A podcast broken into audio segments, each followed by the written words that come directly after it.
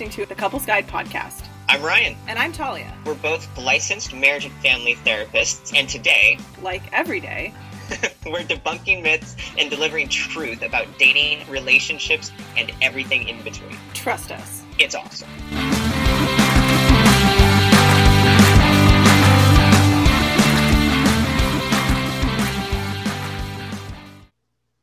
All right, episode fifty-nine. Talia, yes. I have to tell you something.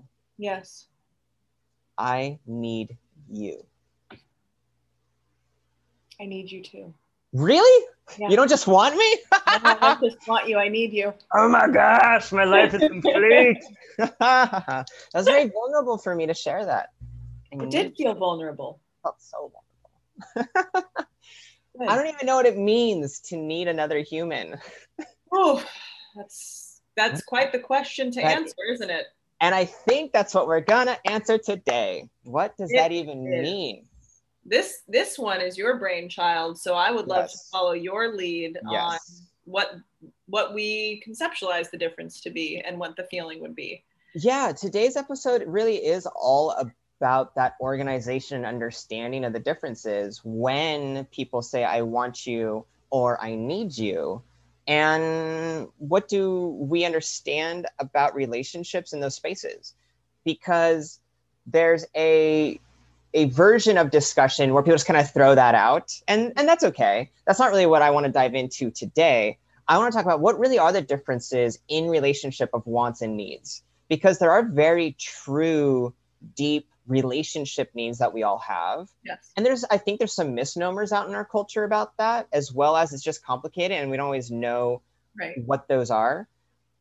And then there's also something really valuable about wanting someone. And mm-hmm. I want to kind of highlight that the, the power of what those differences are and how both have some positivity, but also some have some pitfalls. So that that's the point, is to help clarify, because that language can get muddled and confusing if you don't explicitly talk about it in a relationship. Yes, and I, it is my belief, timeline in a relationship wise, I notice a shift in my own life and in couples relationships that I work with. There, it sh- it's like a spectrum. It, yeah. I, every most things in life can exist on a spectrum, but it yeah. shifts from like, I want this person, I like this person, I appreciate this person on one end, and nobody can see my hands moving, but people know me, know I talk with my hands. And to the other end of the spectrum is like, this person, one level and definition yeah. of need that while you were talking came up is, this person has become such an integral, crucial part of my functioning. It doesn't mean I can't live without them, but it's reached the point where I prefer not to. Mm-hmm. And there are some needs only they, either specifically as that person or as my romantic partner, can fill. Yes. So that's kind of where my brain is coming from for yeah. listeners when I approach this topic today in this conversation with you, is that the longer we relate to someone, I think the more, not only the more opportunity they get to meet our needs, which we'll go into today, mm-hmm. both our in, you know, individual needs we might need help with or relational needs, we do need them over a period of time. We have built a lot, what is that Fleetwood Mac song? And I built my life around you, that lyric, yeah. that does become true. We do, well, while yeah. partnering is going well and relating is going well, we build our life with that person in mind. Mm-hmm. Do I meet their needs? They meet my needs, we meet each other's needs. It does turn into that. So that's that's what I wanted to share in the beginning. No, I love that. That is the growth of a relationship, where you're mm-hmm. seeing, as you develop bonding and connection, growing from wanting someone into needing someone. Yes. And uh, all, all within appropriate boundaries in each phase of that relationship. So with that, why don't we start with the, the I'm, I want you part, when you f- like it might be earlier stages of relationship yes. and what that looks like. Mm-hmm. And the first thing that I think about when I'm thinking in a stage relationship where I want to be with a person is, there's a really strong sense of self there, mm-hmm, mm-hmm. understanding, which is what we sort of preach a lot on this show, is make sure you know you, get, you know, if if you need to be in therapy for yourself to understand right. yourself and who you are and develop some insights, and lo- get some acceptance and love of yourself, so that then you can share yourself with someone. And you have such a strong sense of self that you can be like, oh, well, this is me and I want you. I Correct. choose you. I don't need you to define me. Notice there's that need there. We're not including in these early stages mm-hmm. of relationship. It's, I know me, I can define me. You I compliment want... me with an yeah. E. They complement yeah. my life. They don't complete my life. Yeah. Yeah. Yeah. I want you to be a part of my life and I want to include you. That's sort of my starting point in early yeah. stages. Yeah. There's a desire, which can be defined many ways. There's a desire to be in relation to that person. And it's something, we'll probably get into it later, but it's something my dad would say a lot growing up. Um, And he would joke about me and my parents' relationship. And he's like, when I first, now knowing so much about attachment, I'm like, huh, interesting lens to look through it. But uh, learning about it, he, he was always like, your mom was very good about being like, look, I want, and there's a whole story behind it that's funny. I've told my clients, but it's like, look, I want you. I don't need you. Like, I'm good on my own. This yeah. is not going to change my life. But yeah. then as I've learned more about attachment and everything else, and of yeah. course, going through grad school, you learn a lot about your family. Yeah. It was like, what an, the, that view of it, looking at other couples who say it, there also can be, not that that's the point of this episode, there can be a little element of like some avoidant tendencies with the, I'm afraid to need you, so I'm going to keep it safe, playing at just the I want you level. Like, I want you, as I tell my clients, like next to me, but not close to me kind of a thing. So there's like the, there's light and shadow side to most things, but for this want, some people only want to keep it as a want because moving into need is too vulnerable. Like you started, up, you know, we joked, but at the beginning of the podcast, need is vulnerable. Yeah. Well, and, and that's why we're organizing this in a way for listeners to get early on in relationships. It is more on that want part of the spectrum. Yes. As you develop intimacy and connection, you do open up to vulnerability, which is why it does shift as the relationship grows into need. Yes. Yes. The point I think of in this space, in the early parts of relationship, to focus on I want you is making it clear that there's a pacing element to growing a relationship. And you don't want to be on either side where you're moving too slow or too fast. You don't want to be in a space where I met you and second date, I need you. It's like, whoa, that would be yeah. yeah that's like now uh, that that's putting yourself in a position of defining yourself, like I was warning against, uh, by your relationship with someone else, this external validation, this other mm-hmm, relationship mm-hmm, that mm-hmm. would be a strong signal to me that like, hey, I need to work on my independence and my sense of self before I'm ready to share that with someone. Right. On the flip side, if you've been in dating for a while or in your relationship for a long time and you stay in that I want but I don't need you, you're descri- you just described that nicely about there's a little bit of avoidance there of, ooh, can I actually start building this trust enough and intimacy with someone to be vulnerable and actually depend on them for certain parts of my well-being? Yeah. Um, and that's where we get into, we start shifting into the needs.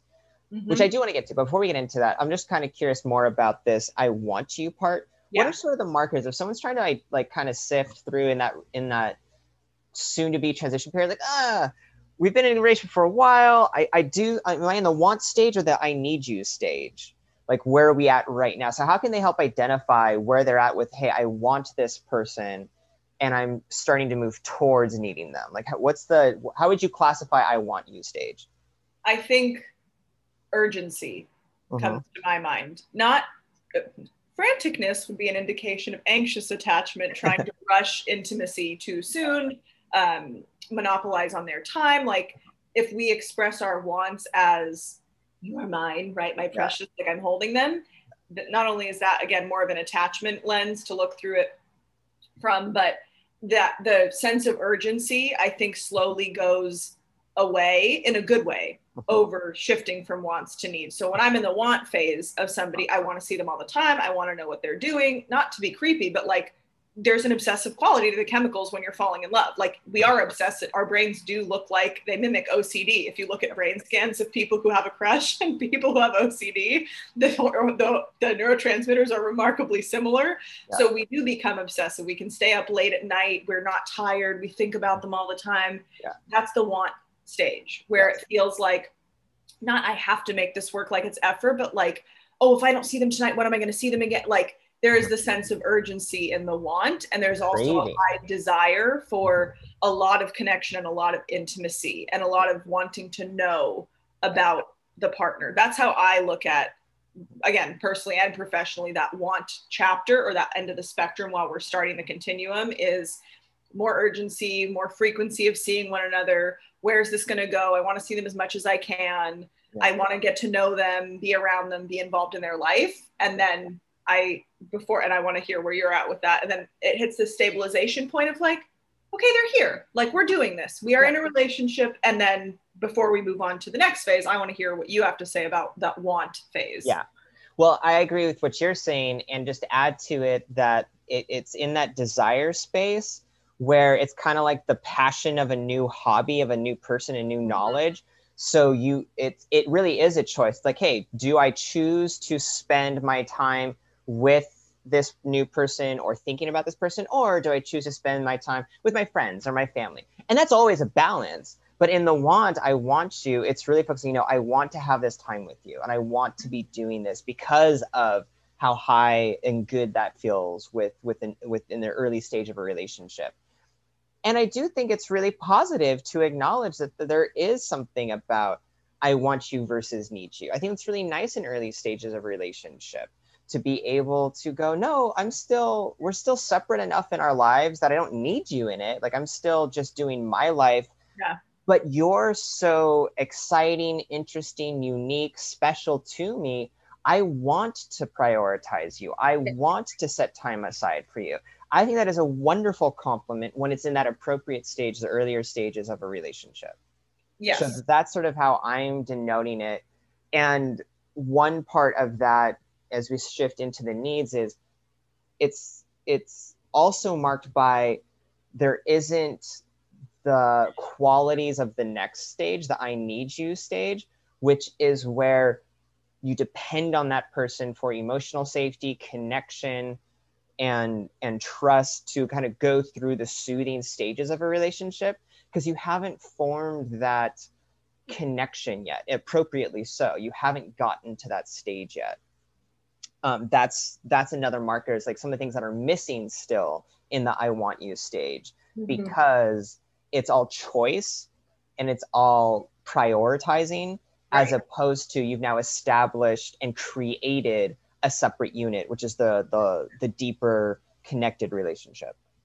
Yes. And I think in the beginning, we, I recommend this for most couples, no matter where they're at in the want or need. It does shift, obviously, like percentage wise, but having other people in your life to meet other needs, yes. Like friendship needs, emotional connection needs, uh-huh.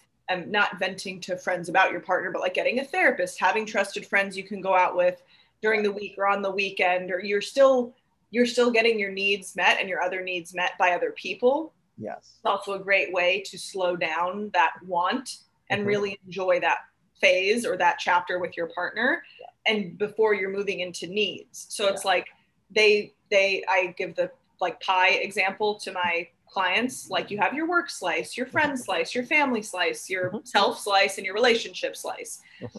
not in any particular order, but there's, it's going to fluctuate. So the more you can get your needs met by you, the more you know which needs to be met by your partner and wants, mm-hmm. right? I would like this to happen, but at the end of the day, if it doesn't, I'll be okay is different than a need. It's like, I needed you and you weren't there for me. This hurts differently than like, I wanted to go to pizza with you, but I can go with a friend instead. Like yeah. There's a difference there in the want and need. And for, I think the key difference when I work with, uh, I would say earlier phase want mm-hmm. couples where they're like reintroducing the want, or they're in, they're like an individual in my office, but they're in the relationship. Mm-hmm. There's this cute feeling I get when like they walk in the room that they're just like, they're just so amazing. Like the sun shines out their eyes. And it's like this feeling of like, they don't know really what's going on behind the scenes with that person yet. That also helps the want of like, I want to get to know them. I want to prioritize them. I want to go on dates with them. Those elements I recommend couples keep even in the need phase. That yes. like desire to get to know the person and that curiosity and continue to date, that needs to stay even when you need them. Yes, I, I'm glad you said that, because that's one of the things I wanted to mention too, yeah. is as we transition into the I need you yeah. phase, you don't lose the I want you. No. If, if anything, it's paying attention to both now. You've almost just added the I need you. So I'm glad you said that, because I was thinking the exact same thing where starting to differentiate these two types of relational dynamics, when you're able to now also have I need you in it, still remembering, wait, I still want to foster I want you. And that's actually one of the the things that you hear a lot of experienced couples say take the work in long-term relationships, is it can take a little more effort long-term to remember that I want you parts, to remember that, oh, I need to put some effort into, I do want to spend time just with you, going right out to dinner, because all these other things in life are taking my attention, but I'm going to remember that that's important because I do want you. And so it takes more of a conscious effort than in the early stages, where it can kind of be like, like you said, the obsessive part of the brain's going off. So you're just kind of like, so obviously focused. But I love that. Um, so as we talk about moving into the I need you part, still remembering that I want you stays there. And there's still important ways to remember that um, as you move forward in your relationship. Mm-hmm. Mm-hmm. In the I need you stage, as we've already started talking about, there is this deepening that happens. There really are genuine needs. And like you said, when you're looking at that pie of different needs, you start, as trust, connection, and intimacy build and grow in the relationship, you do start appropriately shifting some of your emotional needs into the relationship. Um, and to be clear, when I'm talking about these kind of I need you experiences, I am talking about relational needs. We all have, so that's another thing just linguistically. The Maslow's hierarchy of needs, yeah, is different. Yeah, that's different. Uh, what you're talking about with Maslow, those are like your like um, basic There's food and shelter thing. needs, um, and love those belonging, esteem. Where, yeah, yeah, yeah. And so that's a different style of needs. We do need those things. You do need right. food, shelter, water. You, you do need safety. You do need love, and, and but we're actually kind of staying in that love and longing higher higher level of need. And an, an um, important note on that.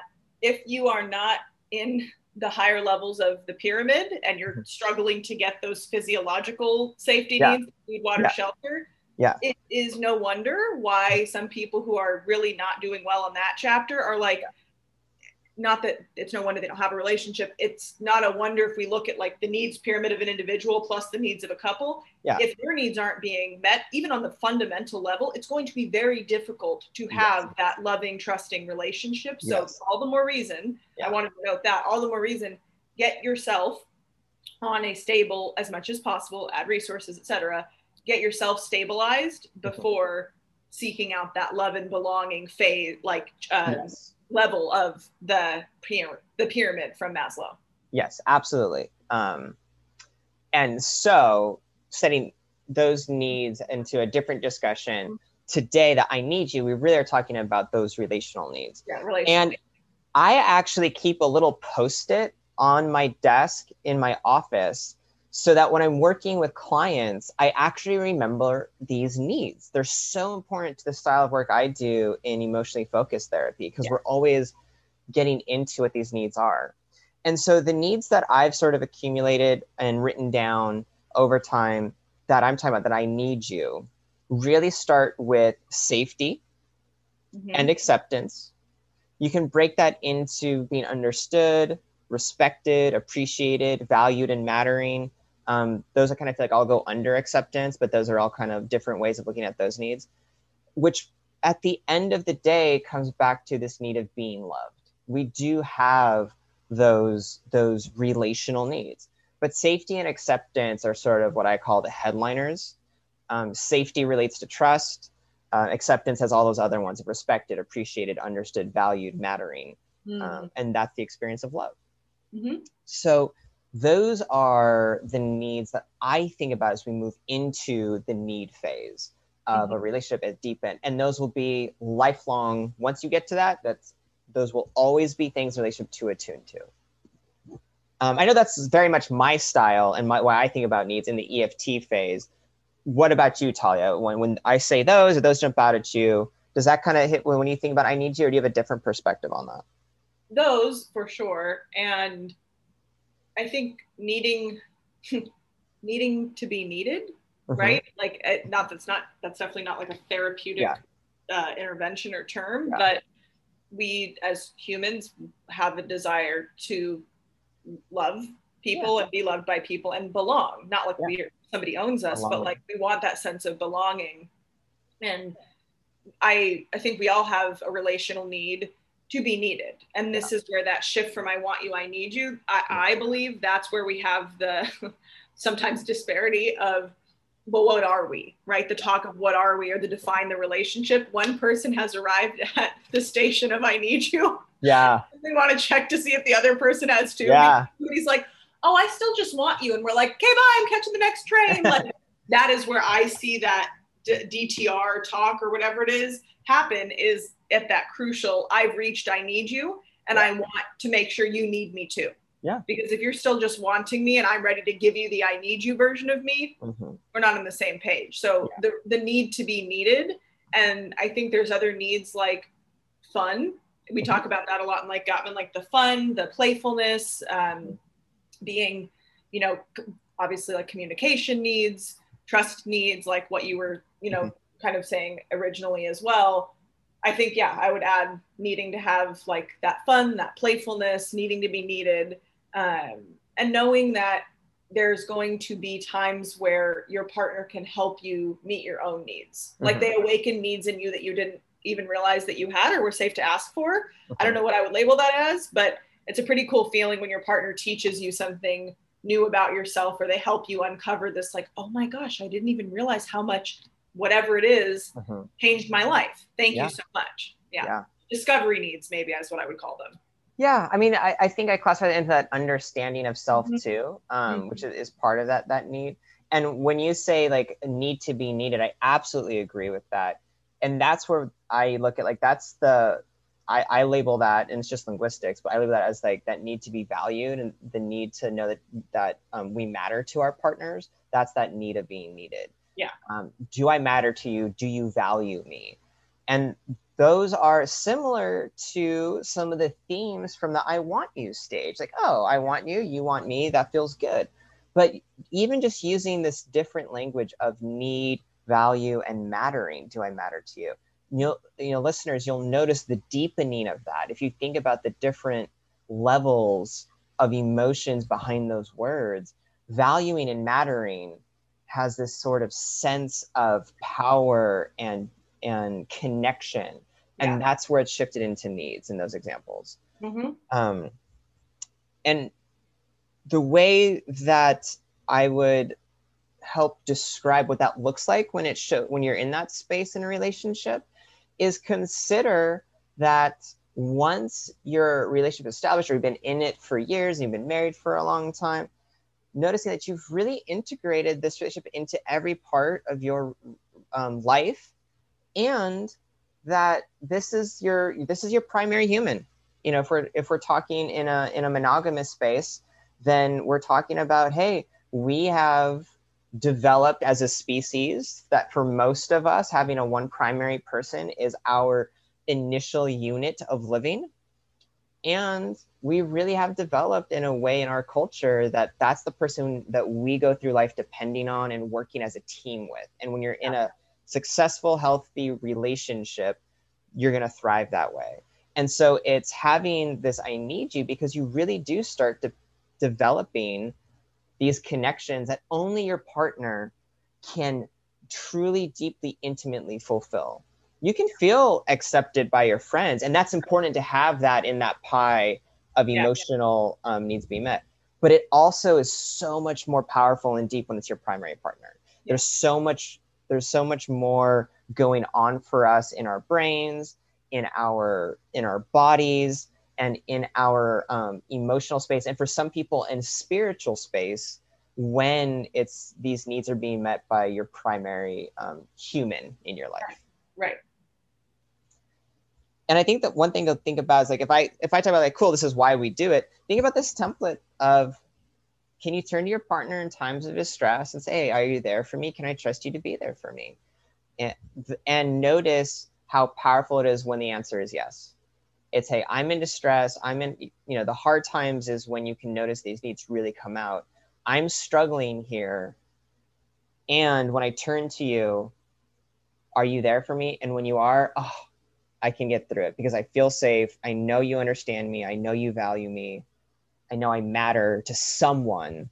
So I can tackle way more of, of this this crazy thing called life because you're with me. It's true. I think the most powerful secure attachments prove time and time again, you're there for me when I need you, and I'm there for you when you need me.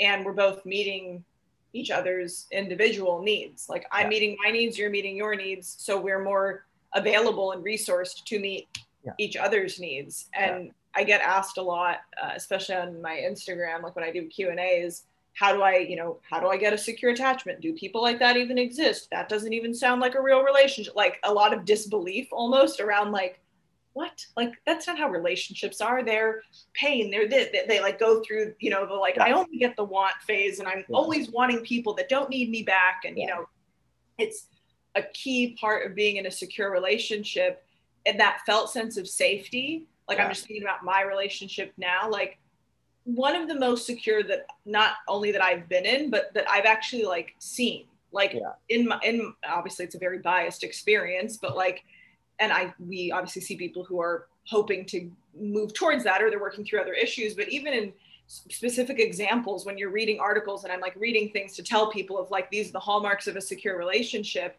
I love that my relationship has all of those qualities where I can rely on the person and they will be there. Or, and if they're not able to be, they communicate to me. I would so love to be able to do that for you. I literally can't because I'm at work or what have you. Can I do it later? Can I send someone in my stead? Can it like, there's work to be done like that they're offering, that my partner's offering, if indeed he can't be the one to meet that need. And I think that's a key piece of meeting your partner's needs. Also, this I need you chapter that we're talking about. Yeah. If I can't, do I know who can? And that's yeah. a really big hallmark that I look for in a very, you know, like long-term relationship. When I work with couples, does this person, it's like a love map in Gottman, does this person know your best friend?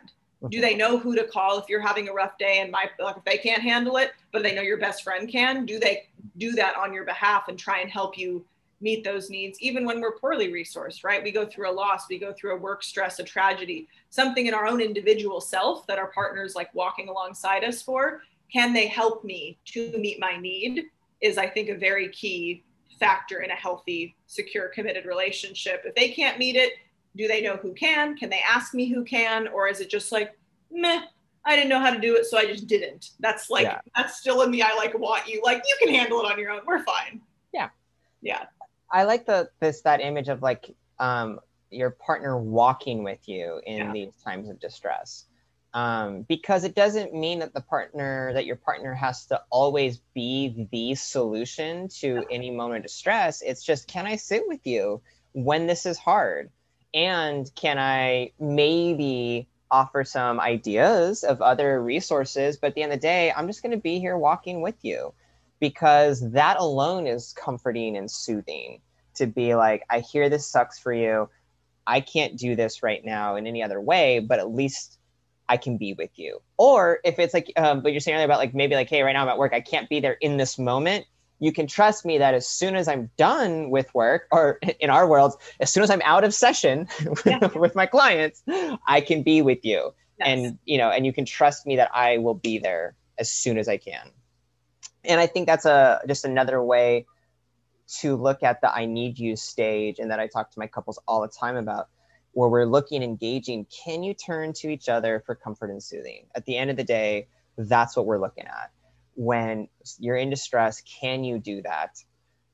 And in the I need you stage, your partner is one of the most unique, special people in the world to you, so they can offer you the most comfort and soothing more than any other human in the world.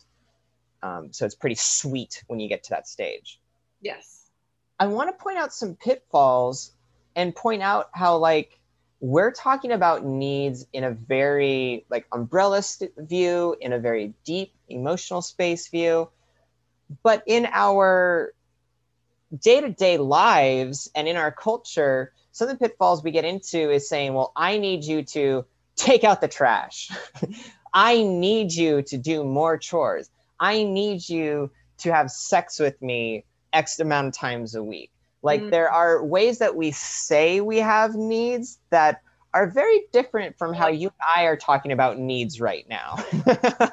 yeah. Uh, do you want to do you want to spearhead this one? Well, I just want to, I just want to say, hey, careful if we're, you know, if for listeners, anyone who's in a relationship and you're taking this podcast, but, oh, I have needs versus wants, careful to, about weaponizing the word need in a way that, like, because that has happened where oh, need, for sure. the word need becomes weaponized. It's like a thinly veiled demand. Yeah. Yeah. You know, um, it's important to make requests of your partner and yeah. say, hey, I would like the chores to be done, or, hey, I would like sex right now. Um, and how are you feeling about that? And that's important. That's different than a need. It's just different. So paying yeah. attention to some of those pitfalls and making sure you don't weaponize the word need. Get clear on it. And be, I, I'm really big on positive languaging, like neurolinguistic reprogramming. Incentivize your partner, request yeah. this of your partner, make it something they want to do. Like I call yeah. it an attractive option. If it's, I need you to take out the trash, yeah. I would be so aroused right now if you took out the trash, right? Yeah. If that's really what I'm hoping for, like yeah. it would mean so much to me in the way of knowing that you'll follow through on what you've said you've done if you take out the trash, like being yeah. clear on what that need is needing and yeah. then verbalizing that to the partner. Yes. Eventually, after so much time, I do believe couples can say, I need you to take out the trash, because they've done the groundwork of what that represents, what that, that quote unquote need being met represents. But yes. it is very good to delineate. Do not use need in this sense as a thinly veiled demand or a request or like, I must, right? And we're not tyrants, hopefully, in our relationship of like, well, I need you to do this. Well, I need you to stop being an asshole. It's like, no, I would feel safer having this discussion continue if I didn't feel attacked is really what I mean by saying, I need you to not be an asshole. So yeah. it's getting more vulnerability. Like we talked about, that need chapter of the relationship is vulnerable. It's yes. raw. It's, it's very much so open. You're cracked wide open, ideally, with your partner. So be clear on what that need being met would do. And that's how you'll get further in your relationship, by sharing that rather than I need, it's just then then we become a bunch of like whiny, quote unquote, needy people. Like yeah. I need this, I need that. I need, it's like, well, meet your own damn needs, right? Yeah. Like, I need a million dollars, but I don't have it, right? Yeah. So I think being clear on if it's a request, make the request of your partner, explain to them what it would mean for you and how it would benefit the relationship. It's healthy manipulation at its finest. And it is a good suggestion to give to couples so you can actually teach your partner, this is why I like this. This is what this task being done or quote unquote need being met would mean for me, for how I view you and for how I view the relationship.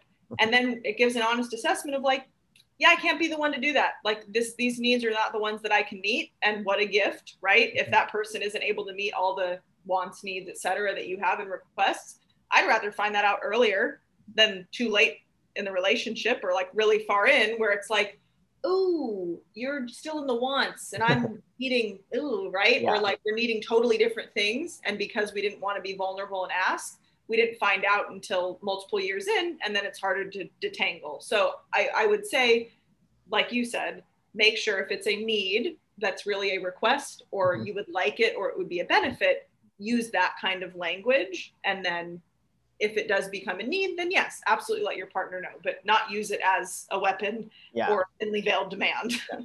Well, I like that you're taking this tack of like with the trash example of looking at this positive language and healthy manipulation to be like, well, I still want this. So let yeah. me sort of point out in a fun way how this would, you know, wash over me. Mm-hmm. And that that's a really nice space to be in for a partner to take ownership of what they would like from their other partner, but then do it in a way that is constructive and not shaming and can actually lead to some more connection. Yes. On the flip side, if it really is getting so frustrating, the trash example, instead of, I need you to take out the trash, another tack is to talk about and understand, as you were suggesting, well, what's the underlying need? For example, that I could see how that would easily be a need to be um, valued. Mm-hmm. It doesn't have to be that one. I'm just in this example, it could easily be, hey, when the trash gets taken out, or let me back up. When the trash isn't taken out, and that is in my head, my partner's duty, then I don't feel valued, because it's, I don't feel like I'm cared for. I'm not cared about enough that my partner's not remembering how important it is for me to take the trash out. So instead of getting into the anger, frustration, and complaint of the request, did you take the trash out? Right, yeah. You can start sharing with your partner, hey, I really don't feel valued in this moment. And maybe you shift it away from the trash, because maybe the trash, We'll just never, you'll never be on the same page. Maybe yeah. it'll just always be a challenge. But mm-hmm. what if that underlying need of being valued was met in other ways? Mm-hmm. And you constantly in your relationship, even when the trash wasn't taken out, you saw it and go, oh, I hate the trash thing out. But you know what? I know I matter to my partner and I'm valued. Right. Then you won't have the same flare up of frustration. So two steps to that is noticing under like the potential of a weaponized and need you to take the trash out, the deeper underlying genuine need, and to communicate that. And then second part, also being able to go, well, if in this moment it's not going to be met by this like arbitrary action, mm-hmm. how can I get that need met in other ways so that overall in the relationship that need is constantly met, so it doesn't bug me that the trash isn't taken out. And it's bids for connection and yeah. having money in the emotional bank account. And I would even say, again, like the positive languaging, instead of telling your, instead of focusing on the negative of like, I don't feel this, I don't, that, you know, all like the negative languaging, it's like, I letting them know, I feel the most valued when fill in the blank, even yeah. hearing that you're, yeah. and there's a difference between male and female brains, like the example with the trash. Yeah. It's like, well, I want you to take out the trash. What do you need from me in order for that to happen, is how women can talk to men. And men will often be like, just tell me when you need it taken out. And we're like, okay. But women are like, well, they should want to take out, they should want to want. No, men do not think like that. They do not have estrogen as much as women do in their brain. You're wired differently. So if we learn how to communicate with you and you learn how to communicate with us, it goes a lot smoothly. It goes a lot more smoothly, even for these seemingly menial tasks. If I teach you what it makes me feel in a positive way and what I would glean from this, I'm more likely to get what I want from my partner, right? Mm-hmm. Like I thank my partner for making the bed every single day. Mm-hmm. Like it's a wonderful, I'm like, thank you, I appreciate it so much. And it's a positive reinforcement. He'll be like, wow, this feels great. I love being thanked and appreciated, rather than if I never thanked him for it and I let it go and took it for granted, right? Those, I took those needs being met or wants being met for granted. They slowly dwindle. And that's when you and I see couples come in. We used to have this, now we have this, help us get this back, right? Yeah. And that's the key piece, is appreciate constantly, even the smallest wants and needs being met, mm-hmm. small things often, all the way to the big things. You are more likely to get what you want if you focus on how it makes you feel in a positive way, mm-hmm. rather than complaining about what isn't being done, because mm-hmm. you and I both know our brains go into, are you fucking kidding me? You're complaining about this when I just did all this other stuff. And then yeah. we get completely derailed from the point of, you're right, I had a moment and I chose to focus on this negative thing rather than all the positives. Like you were saying, let me take a look and look through my rose colored glasses. What is going well? What aren't the needs being met in the grand scheme of things? Is this really a big deal? Am I having a tough day at work? And I know when I do, I like everything clean. Like that's my own kind of conscientiousness level and neuroses. And that's on me. That's not my partner's job or need responsibility to me. That's my own thing. So I will then take out the trash if we use that example, right? Yeah. So I think the deeper we go on this, the more you realize if you state your needs in a positive way, like when that need is met, how does it make you feel? You will get it met more often rather than complaining it's not being met. That's my advice. I love that. Which I love to say, I guess, to you all the time. I'm pretty sure like listeners now, like on the podcast, yeah. Ryan always says that. Um, but I do love it. And I think it goes to an idea of how relationships do take work. And I think that's a good thing. Yeah. It because taking the time to slow down instead of make a complaint and think about sharing how you're affected positively when the need's met, that takes some emotional energy and it can be exhausting. That's the work of it. And it's worthwhile work. It pays off so much. Yes. So just point out, like, you know, uh, I always like to look at relationships when people say, oh, it takes a lot of work. Like, how do you conceptualize that? Because I think we hear that all the time in discussion in society. Well, relationships take work. this is one example of where it takes work, because it takes emotional energy to slow down, shift from our reaction of negativity into let me look for positivity and put some patience and compassion behind my communication and my bids. Mm-hmm. And also it takes extra energies because the way our brains are wired to automatically evaluate threats, that is things we don't like. It takes also energy to f- focus on all the cool things that our partner does do, that you can just on a separate topic, just be, hey, I appreciate this. Hey, I really, you know, I'm so thankful for you in this. That's mm-hmm. where you can use the idea of I need you versus I want you to start helping you identify those. What do you want? Because remember, you don't want to get rid of the I want you parts when you've shifted into I need you in long-term relationships. Yes. So using the I want you, ooh, I like these things about my partner. So you can look to those positive traits of your partner in the, oh, I want this, mm-hmm. and even articulate them and say, hey, I appreciate this. I want this. I like this. Smack me harder, whatever. Yeah. Yeah. I want to need you. Yes. We don't want to cross over into like, ugh, can't yeah. even need them for this. Like sitting yeah. there calculating like, how could I untangle myself from this relationship so I don't need them for so many, like, yeah. we, I think whatever episode it was when it's like deciding to not partner together anymore, yes. I do think couples shift back from like, I need you to like, this is nice, but I don't need it. So we want to keep this forward trajectory of needs being met, wants being met. I want to need you. It feels safe to need you. I love needing you in those ways. I love knowing you'll be there for me to meet those needs, and they're safe to ask for if they're not already being done seamlessly. Yes. Yep. I love it. I think that is the episode. It is. I think that gives a really good outline. So thank you so much, everyone, for listening.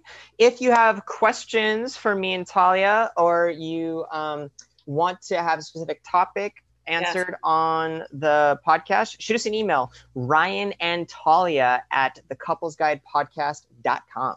Or slide in our D Ms. Uh, mine is at Talia Bombola, and Ryan's is at Ryan Hill Therapy. Yeah. And let us know. And you can also follow us on the Couples Guide podcast on Instagram. If you like our episodes, please share them. Share them to your friends, like them, and let us know what works for you. We want to do more of what you like.